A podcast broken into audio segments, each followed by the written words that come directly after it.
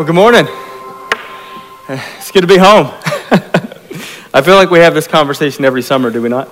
So, thank Uncle Sam for that, but it was only two weeks this time. However, as a result of the travel, it was four Sundays in a row, so it is good to be back in God's house with all of you. Uh, those of you who join us online, thank you for being with us. Uh, we always love to have you and have that available for you, uh, but I strongly encourage you always to uh, come here, join us sometime, be among God's people. Uh, there is a discernible difference being among God's people versus watching virtually. We love to afford that. It's another avenue to hear the gospel, hear the word. But uh, again, we always want to encourage you to be among God's people and in His house. Amen.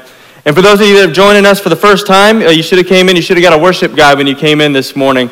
And on the inside, there's a perforated strip there that just allows us, if you'll fill that out, we're not going to call you like your local telemarketer and tell you that your warranty is expired. All we're going to do is call or reach out occasionally and say, hey, what's your story? We want to know more about you. We want to know how we can care for you, how we can love you. And where do you fit into God's plan and purpose for Fellowship Community Church?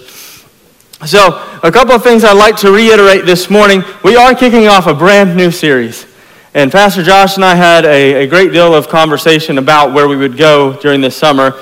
And uh, he has been so kind and so generous to afford me the, uh, to carry this, this series for the next five Sundays. So if you don't like my preaching, there's your out. Just don't tell me you left. So, but uh, he's been gracious and he's been kind, and we're going to be talking about the God who sees. Now, the reason that I am preaching the next five Sundays is because this is particularly um, personal for me in this season, because we're going to be talking about grief and what that looks like biblically. How does that feel? How do we get away from this romanticized understanding of what biblical grief is and mourning? Because we're all there. I'm, in fact, there now. And uh, just to kind of apprise you of where this is going this morning, big picture, right? I got some wonderful scriptures, but I'm going to share a little bit of my story. And it's not for you to have pity or feel bad. What I want you to see is God in the midst of our circumstances, that God sees us, God sees you. Amen? That is my hope, is that I will decrease and that He will increase. So don't leave here today thinking, oh my goodness, because we've all gone through something, haven't we? What I want you to leave here today is to know that in the darkest of valleys, God is there with you. God sees you. So, a couple of things in the announcement he mentioned. Dream Team shirts are in. Sorry, Mike, they're not long sleeve, but uh, we're working on that. Uh, we've got the Mission Center, of course, we want to finish that. You know, I don't know that we always recognize how fortunate we are in the United States of America. I don't know if you've seen any of the stories. I do not encourage you to watch the news, but try to stay apprised of what's going on in the world, right? Um, they can't always do that all over the world, nor do they have the resources or the means to meet like you and I do. And it's just, it's a wonderful gift that we get to plant a facility in India where people get to share and proclaim the name of Jesus among the nations. Isn't that what we're here for, anyways? You know, it's hard to see outside of our immediate circle, and yet we have such vast reach by God's grace and God's goodness to do that. Again, Grow Track Step 1 will be the 11th of July, so not the 4th. So if you come next weekend and you're like, man, I'm ready for step one, you'll be the only one in there. But we'd love to greet you and make sure you get a donut and coffee too, okay? So, but it's the 11th, so don't forget during our second service. And then, of course, finally, ladies' brunch in Bunko. My amazing wife is going to be teaching a, a, a little devotional, a little message for the, for the women that come. So I'm super excited for her. I know her heart. I know how much she loves Jesus. Yes, I'm biased. I think she's amazing. But I think you're going to be blessed, lady. So I pray that you would, uh, would attend that. I think it's going to be a wonderful, wonderful thing. So uh, let's get started this morning. The God who sees, right? So we should have, should have, wow, there it is. Look at. You see that? Yeah, y'all like that, right? Yeah, I picked up some things in California. It gets weird. So the sermon title is Coram Deo. And I know that those of you that know me are like, man, Pastor Derrick always puts something weird in the message title. What in the world is this guy talking about? The idea, this is Latin for in the presence of God.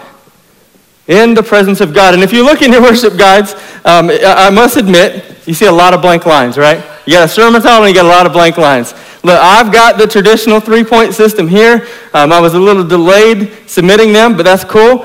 I want you to take whatever God has for you this morning and put it down in your notes if you're a note taker.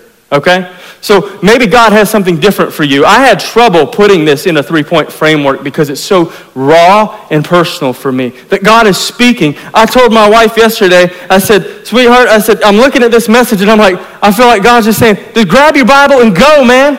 Just go because this is where you're at right now, and maybe somebody's life will be changed by your story and by God's goodness in your life in the midst of tragedy. And so it was very difficult to do that, and therefore you have lines. So take what you'd like, okay? I do have points, will be up on the slides for you. But let's go ahead and pray. Father, we thank you and we praise you. Your holy name, your goodness, your faithfulness, your patience with us, God. Be with us. Minister to us through your word. Minister to us through the lives of others, God. I pray that we would just get out of the way and that every heart would be open to receiving your truth to know that, God, ultimately, from the mountaintops to the valleys of life, God, you are indeed good and you are God of seeing. It's in Jesus' name we pray. Amen. So we should have, we got a couple of things going on. I'm a little late. How's the memory verses going? Yeah, I had spotty reception out there, so I was not uh, up to speed or whatnot. But we've been doing the memory verses. My kids have got it down. I pray that you and your family have been doing them as well. But let's do it as a church. Psalm 27 13 says, Here is something I am still sure of. I will see the Lord's goodness while I'm still alive. Praise be to God for that. You and I will see God's goodness in the land of the living. Amen. Let's do our New City Catechism as well. No, we're not. We already did our New City Catechism. Excuse me, we already did it. Forgive me, I'm getting back in the saddle here, y'all. We're good. Let's jump in. If you got your Bibles handy or your Bible app, please jump to Genesis chapter 16. We're primarily going to be in Genesis 16 and Genesis 21. And I'm going to read the passage for you and show you what we have to understand about who God is and what He's doing here. The angel of the Lord found her by a spring of water in the wilderness, the spring on the way to Shur. And he said, Hagar, servant of Sarai, where have you come from and where are you going? And she said, I am fleeing my mistress Sarai. The angel of the Lord said to her, Return to your mistress and submit to her. The angel of the Lord also said to her, I will surely multiply your offspring so that they cannot be numbered for the multitude. And the angel of the Lord said to her, Behold, you are pregnant and you shall bear a son. You shall call his name Ishmael, because the Lord has listened to your affliction. He shall be a wild donkey of a man, his hand against everyone, and everyone's hand against him and he shall dwell over against all his kinsmen. Verse 13 is key. So she called the name of the Lord who spoke to her. You are a God of seeing. For she said, Truly here I've seen him who looks after me. Give a little context before we jump to Genesis chapter 21, the second portion of this. Hagar, so Sarah and Abraham are given this promise by God, right? You remember the story? Say, hey, you're going to have a promised heir. And they did what we typically do, and that is we try to get ahead of God. When we don't think that God is moving fast enough in our lives, we tend to do things ourselves. And so they operated outside of the will of God, and Sarah's like, hey, I guess this is how God meant it. You know, sometimes we like to take the, the little bits and pieces of our life and say, well, maybe that's what God meant. So we just kind of force it in, and it's not really what's going on. We're not being patient. We're just, we're rationalizing our decisions before we, we try to get ahead of God when we do that. And so what they do is they say, hey, take my servant, my slave girl, take her for a wife and have a baby. And that's how we're going to fulfill God's promises because sometimes we think we're God when we're not. And so they do it. They do it, and God, being good and being faithful, promises to raise up him and bless him and make him mighty. Ishmael. Now, Ishmael, the child that he'll have, is not the son of the promised covenant that Isaac is. That is not where the line comes from. And yet, God, in his faithfulness, because of who he is, not because of what they have done, promises a future inheritance for for him.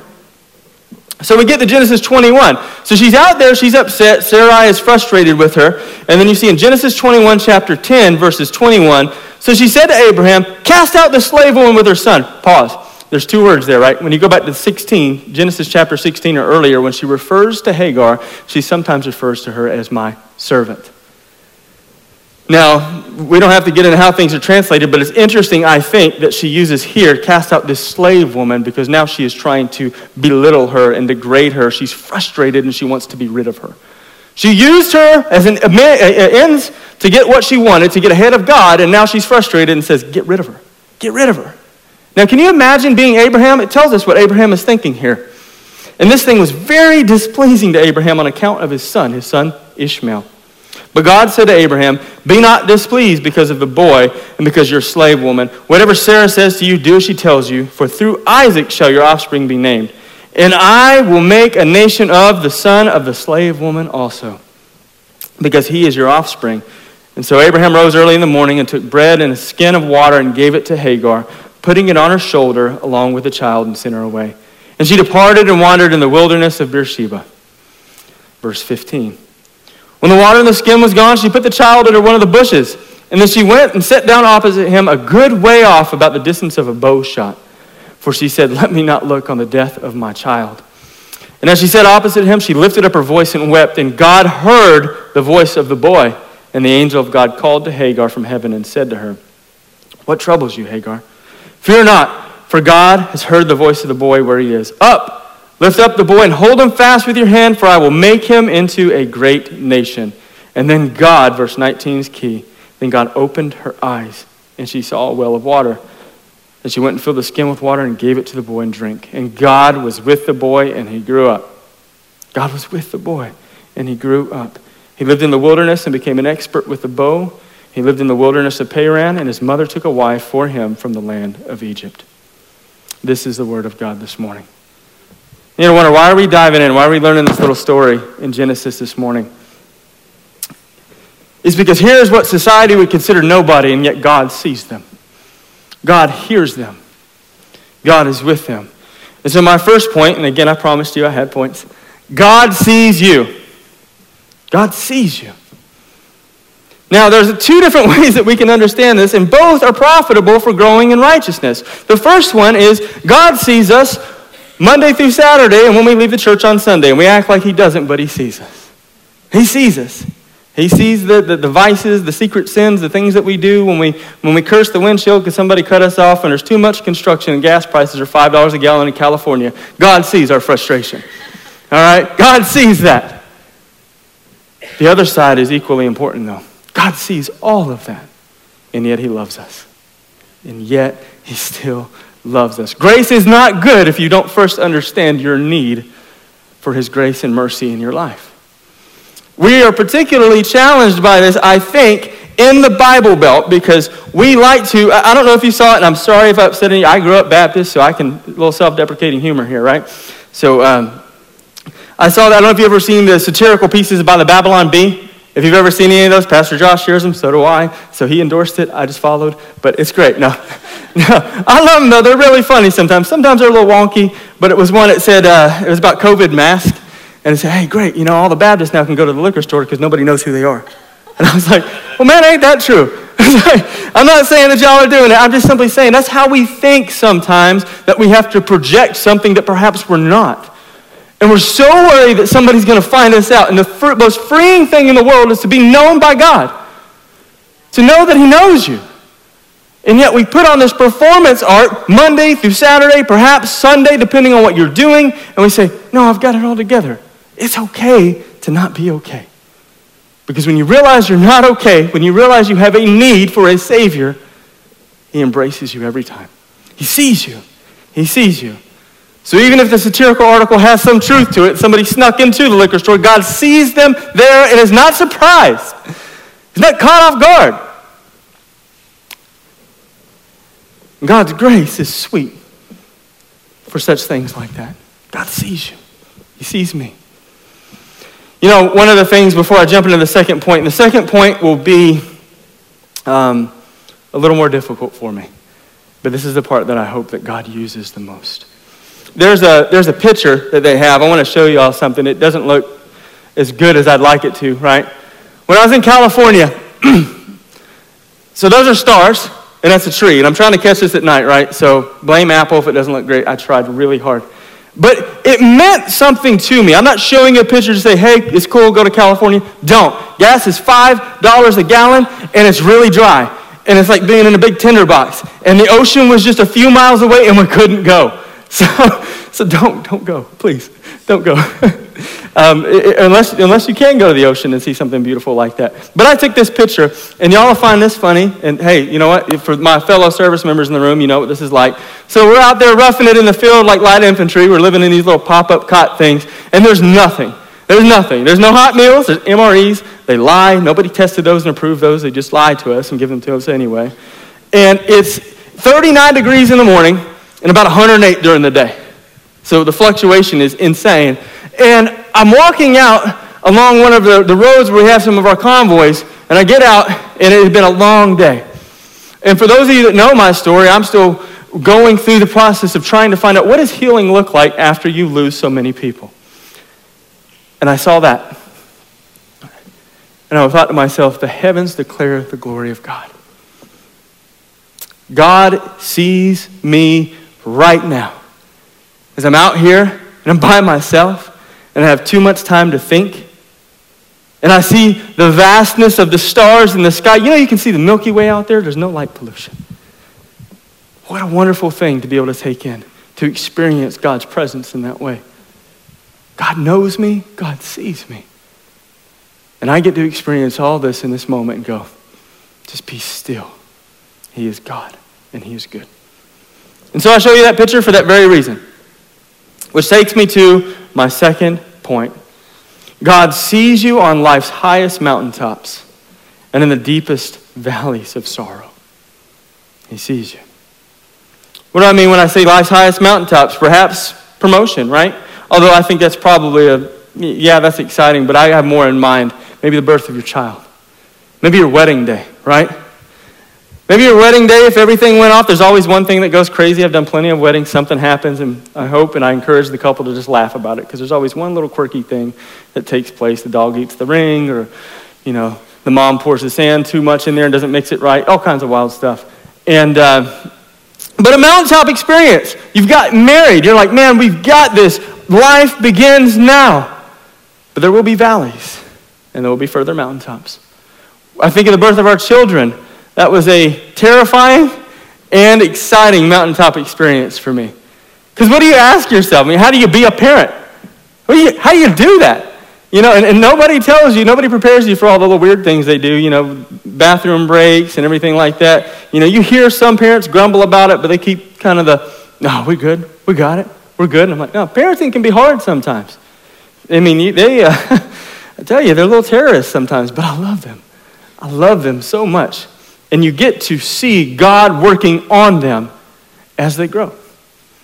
And so it's a mountaintop experience. You're on the high point of your life, and you go, God, you are so good. And yet, God also sees you in the deepest sorrow and mourning you can imagine. Psalm 56 8 says this You keep count of my tossings, you put my tears in a bottle. Are they not in your Romans 8 28 says, And we know that those who love God, all things work together for good. Not the good things, but all things. All things. You feel where I'm going with this this morning? It's not a little thing here. It's not just the good stuff, it's the stuff that's hard. Works together for our good for those who are called according to his purpose. And never, never forget Deuteronomy 38, 31 8. It is the Lord who goes before you. He will be with you, he will not leave you or forsake you. Do not fear or be dismayed. God sees those moments. And I think we tend to gravitate towards the ones that are sorrowful because it's in those seasons that I think we are most disarmed. Because what do you do if you don't have the answer, right? And if you're on a mountaintop and everybody's like, hey, great, congratulations, that's easy. You can just coast along, right? But when things get hard, what do you do? What do you do? Let me tell you some of my story. December 25th, 2018, Christmas morning, before my kids were awake, my grandmother passed away suddenly. Okay? Again, don't want you to feel pity or sorry. I want you to see God in this because I'm going to tell you the hard stuff first, and then I'm going to tell you what God is doing. That following October in 2019, Lachelle's grandmother passed away. In March uh, 2021, this year, my mother passed away suddenly. No signs, no symptoms, nothing. She laid down one night with the intention of future plans and did not open her eyes again until she was in God's presence. In April, the following month, my grandfather passed away. And in May, my wife's grandfather passed away. You see where I'm going with this? Lots of loss, right? And then yesterday, I get a phone call. My own father rushed to an ambulance to a hospital to have an emergency surgery for uh, some GI stuff. So keep him in your prayers. Keep them in your prayers. It is easy with so much loss and so much grief to feel alone. It is easy to feel broken. it is easy to enter into the immense sadness. We're inclined to do such things because we're desperate. What, is, what do you do? What do you do? What, you know, the funniest thing is, is on the front end when these things happen, for those of you that have been there, and hey, here's the thing, we will all be there. We are not promised a life absent of suffering. Nobody wants to be Job, right? Nobody wants to be Job. And I'm not saying we're Job either, but nobody wants to be him. Everybody likes to read the story. Nobody wants to be the guy. You're like, Lord, I'll just learn from his story, please. and yet, when people say things like, well, God's never going to give me more than you can handle, it's not true. God will give you more than you can handle because then you need him. Because if you could handle it, you would have no need for him. You would have no need for God. And so here we are. And on the front end, for those of you that walk through this, you know people ask you, hey, how you doing? How you going, right? Two, three, four months down the road, those questions tend to stop. And you just start to wonder, what is the new normal for my life now? What's the new normal for my life? What I love about the opportunity to get to share with you and preach to you today, this particular series, is that we are going through this right now. There were many nights when I'm by myself in California I was sad. I cried. I missed the people that have gone before me. I missed them. And that's okay, right? That's okay. It's okay to not be okay sometimes. It's okay to hurt a little bit. But it does not change for one second the goodness of God. You may not have the answers, neither do I. I do not know why God chose in this season to take so many from our family. I don't. And I don't wish that upon anybody. It's hard. It's a lonely walk. You know, being away out there for the two weeks, away from my wife, you know, we're a tight family unit. I've heard some people say, yeah, you know, I really want to get away and do whatever. I'm like, no, I'll tell you, we love to do stuff together. We are, we are hardcore. We love to do everything together. And so I get out there and I'm away from that element and I'm ministering to people, which is very fruitful. When, you, when you're stuck and you've got to live with people for two weeks out in the woods and they've got nothing but time, man, you can get the gospel to them. It is a fruitful, fruitful ministry because guess what? You can't leave. you can't escape. You know, and you can't be like, hey, I'm going to go get dinner and come back. No, here's an MRE for you. It's good, eat it. I just want the crackers. But you can't escape and it's fruitful. So I get there, and you know what God was showing me there when I show you that kind of picture and stuff? Is that, hey, the healing balm for my soul doesn't come from my wife or my kids, it comes from my King. There will be a time in your life where nobody will be around you, and you'll be hurting. And you're not really alone, are you? God sees you. He sees you in those moments. He sees you in your pain. He sees you in your grief. And it's difficult, right? Because if you've not been through it and you try to console, you don't know what to say. What do you say to somebody? I love you. I'm praying for you you need anything. And you guys have done such a great job, right? I told you that several months ago after this happened that God used you as instruments of mercy and grace for our family. But it doesn't mean that here we are, you know, nearly four months removed, and certainly more fresh for, for the most recent passings, that everything just snaps back into place, right? The world changes forever. And you have to ask God. The question that I ask God is the question I encourage you to ask God when you go through stuff is God, what are you doing in my life? What are you doing? What are you teaching me? How are you making me more like your son, Jesus? And I have an answer. I do. I don't have an answer for all of my questions for sure, but I do have one for this. I know how to meet people in such a way now to encourage them. Love the people that maybe you're estranged from. I know how to minister to people that are dealing with tremendous loss because I'm dealing with it too. It's easy to intellectually understand what to say and how to do those things, but when you've walked through that journey, when you've been there, when you've experienced it, when your heart has broken too, sometimes you know that you don't need to say anything at all, just be present, right? Just be present. Just love well. And so, the kind of compassion that Christ had for us, I believe that's what God is showing us in this season. That though the waves toss us through and throw and about, we have an anchor for our soul. We have a God that loves us, a God that is faithful. And I know, thank, praise the Lord for this, that all five that I mentioned are in glory with their King. And I will see them again.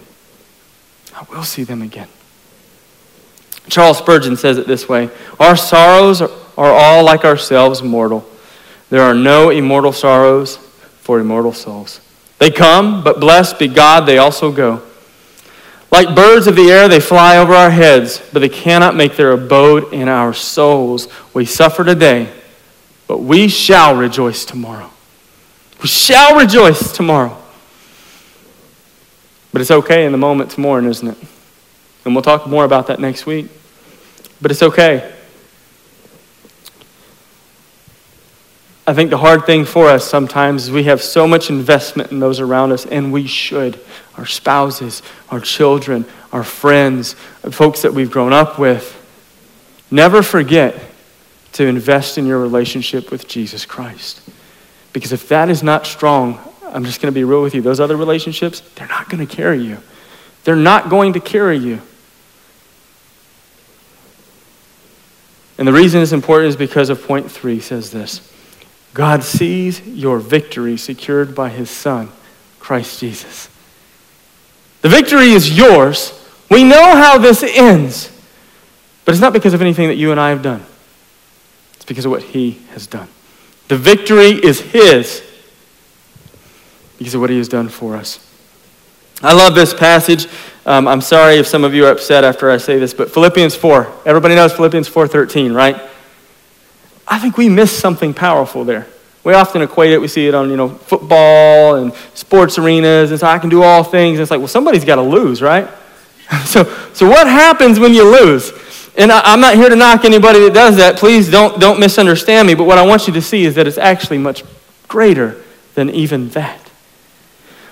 The apostle says two previous verses. He says, Not that I am speaking of being in need, for I have learned in whatever situation I am to be content. I know how to be brought low, and I know how to abound. In every circumstance, I have learned the secret of facing plenty and hunger, abundance and need. I can do all things through Christ who strengthens me. That's what he's talking about. Abundance and in need, plenty and little. Do you understand where he's writing this from? He's in prison. He's in prison. Do you think what I think one of the most powerful testaments to the goodness and power and evidence that there is, in fact, a God is when Christians are going through the valley and they're unmoved. Because the world doesn't know what to do with that. The world tells you, um, you know, take some medication and therapy up. And there's nothing wrong with therapy and medication, but God says, I see you, I meet you, I suffered for your sake. And I'm with you always, even to the end of the age. This is the God that we serve. And so, when life is on the mountaintop and when life is in the valley, understand the victory is yours in Christ Jesus. In plenty and in little. Some days are great, some seasons of life are wonderful, and some are not. Some are not. You see, we are sinners among sinners living in a broken world. This is the fruit of sin in the world in which we live. Death is the final enemy, right? We don't like to talk about it, I don't think, a lot. It's a bit taboo, isn't it? To talk about death. And yet, one of the most powerful ministry moments, I think, that any pastor will tell you is at somebody's funeral. Because it is then that you can rest assured that people come face to face with their own mortality. That they're thinking about things. We think we're going to live forever. You know, I, I know some of my uh, brothers and sisters in this room. Uh, I'm not that old, right? I'm 35. But those of us understand that 35 feels a whole lot different than 25, and 25 feels a whole lot different than 15, right? things change, things start to crack. Things you got to start, you know, doing a little more maintenance, a little more PMCS, as we say in the Army, for my military folks. And uh, you got to do a little more self care, right? John 14, 1 3. Let not your hearts be troubled. Believe, all, believe in God, believe also in me. In my Father's house are many rooms. If it were not so, would I told you that I go to prepare a place for you? And if I go and prepare a place for you, I will come again and I will take you to myself, And where I am, you may be also. Where I am, you may be also. If we can't believe anybody else, believe Christ. Believe Christ. I go to prepare a place for you. For you, for me, for those that have gone before us. He goes to prepare a place. We're not orphans. We're not left here. Yeah, this life is hard. There's a lot of tears along the journey, but who is collecting them? Our God and our King. He knows, He sees, He loves us. Don't be dismissive of that when you're walking through a valley of life. And believe me, I know now, if you would have asked me three or four years ago about this, I could tell you, yeah, that's true. Yeah, just trust in God. It'll be all right. And you'd look at me like I'm a lunatic. But now I have a little bit of credibility because I'm going through it. And I'm trusting God. And I'm experiencing God's goodness. And I know that He's not abandoned me. And I know that He's not forsaken me. And it doesn't mean that every day I walk around going, hey, the glass is half full, y'all. It's going to be great. No, that's not true either. There are some days where I'm like, Lord, help me. Help me in my unbelief. Help me in my heartache. Help me today. I feel alone, God. And I know that your word promises me that I'm not. And it's okay to do those things. Pray to Him that He sees you and that you too would see Him, that you would see the evidence of His presence in your life. Pray for that as well. In Romans 15 13, the Apostle Paul also writes, he says, May the God of hope fill you with all joy and peace in believing, so that by the power of the Holy Spirit you may abound in hope. The reality is, is it's hard to have hope sometimes. It is. There have been days in these past four months that I'm like, I don't want to get up, I don't want to do anything. I need somebody to hear that. Because some of us think, well, how dare you? That means you don't believe. No. No. There are just some days that you're so worn down, you're so broken. Sometimes you just got to enter into that rest. You've got to get in your word. You've got to maybe not even get in, you got to pray. Maybe you got to fall down on your face and pray and say, God, I need you. I need you. That's okay. It's especially hard, I think, for the men in the room because if you were like me, you grew up, boy, what's that stuff in your eye? Allergies. We're a little, we're a little hard headed when it comes to that kind of stuff, but I have found that as I've gotten older and my heart has gotten softer, that it is okay to feel. It's okay. I need somebody in here to know it's okay to feel. It's okay to be upset. It's okay to have questions of God. But never forget who He is. And if you feel like you are forgetting, then ask Him, God, restore to me the joy of your salvation. Remind me of your goodness. Remind me of your promises. Get in your word and find out what has God promised you as co-heirs in Christ, that you have an eternal glory with God forever. And therefore, those that have gone before you that are in the faith are there already. They're there already. I like this. Uh, I'm getting ready to close here. I like this quote from Joni Eareckson Tada. Uh, she is uh, disabled, right? There's, and she says this, and this is remarkable. You don't have to be alone in your hurt Comfort is yours, joy is an option. Now, if I stopped there when I first read that, I thought, this person's a crazy person. What do you mean joy is an option? Like I get to flip a switch and it's all good? No, it's not what she's saying. It's not what she's saying. And it's all been made possible by your Savior. He went without comfort so you might have it. He postponed joy so you might share in it. He willingly chose isolation so you may never, never be alone in your hurt and sorrow. Now, here's the deal if you feel alone today, it's not a better place for you to be than in God's house and among His people. I can't promise you that everybody is going to understand what you're going through. It's unique to each of us, isn't it? And how we handle things, how God has made us and crafted us, what our personalities are like, how we respond, what we turn to.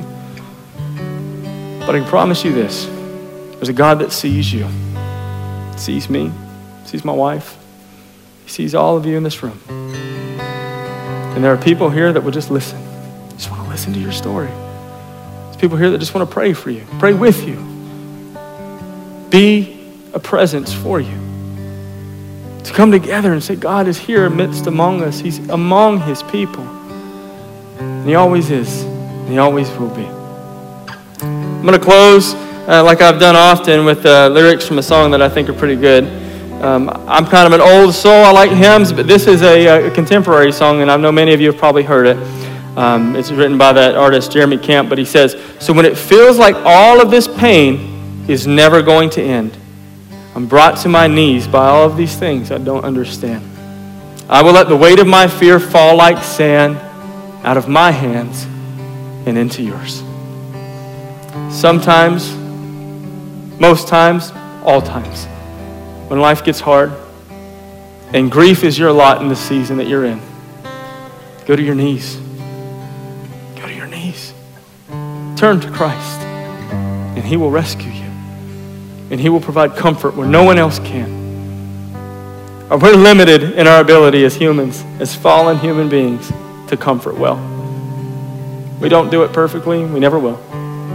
But He does. He does. He sees you, He loves you.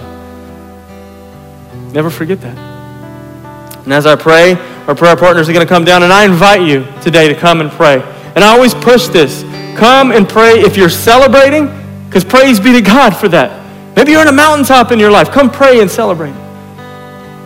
And if you're in a valley, come pray and find comfort with your brothers and sisters in the faith. Let us pray. Father God, we thank you. God, remind us that you always see us, that you're always present, that nothing passes into our life that doesn't first go through your hands. God, minister to your people, comfort those who are in need of comfort. Bring joy to those that are in celebration, God. We know that this life is a journey full of mountaintops and valleys. Be with us always as you have promised and remind us of that truth. It's in Christ's name we pray. Amen.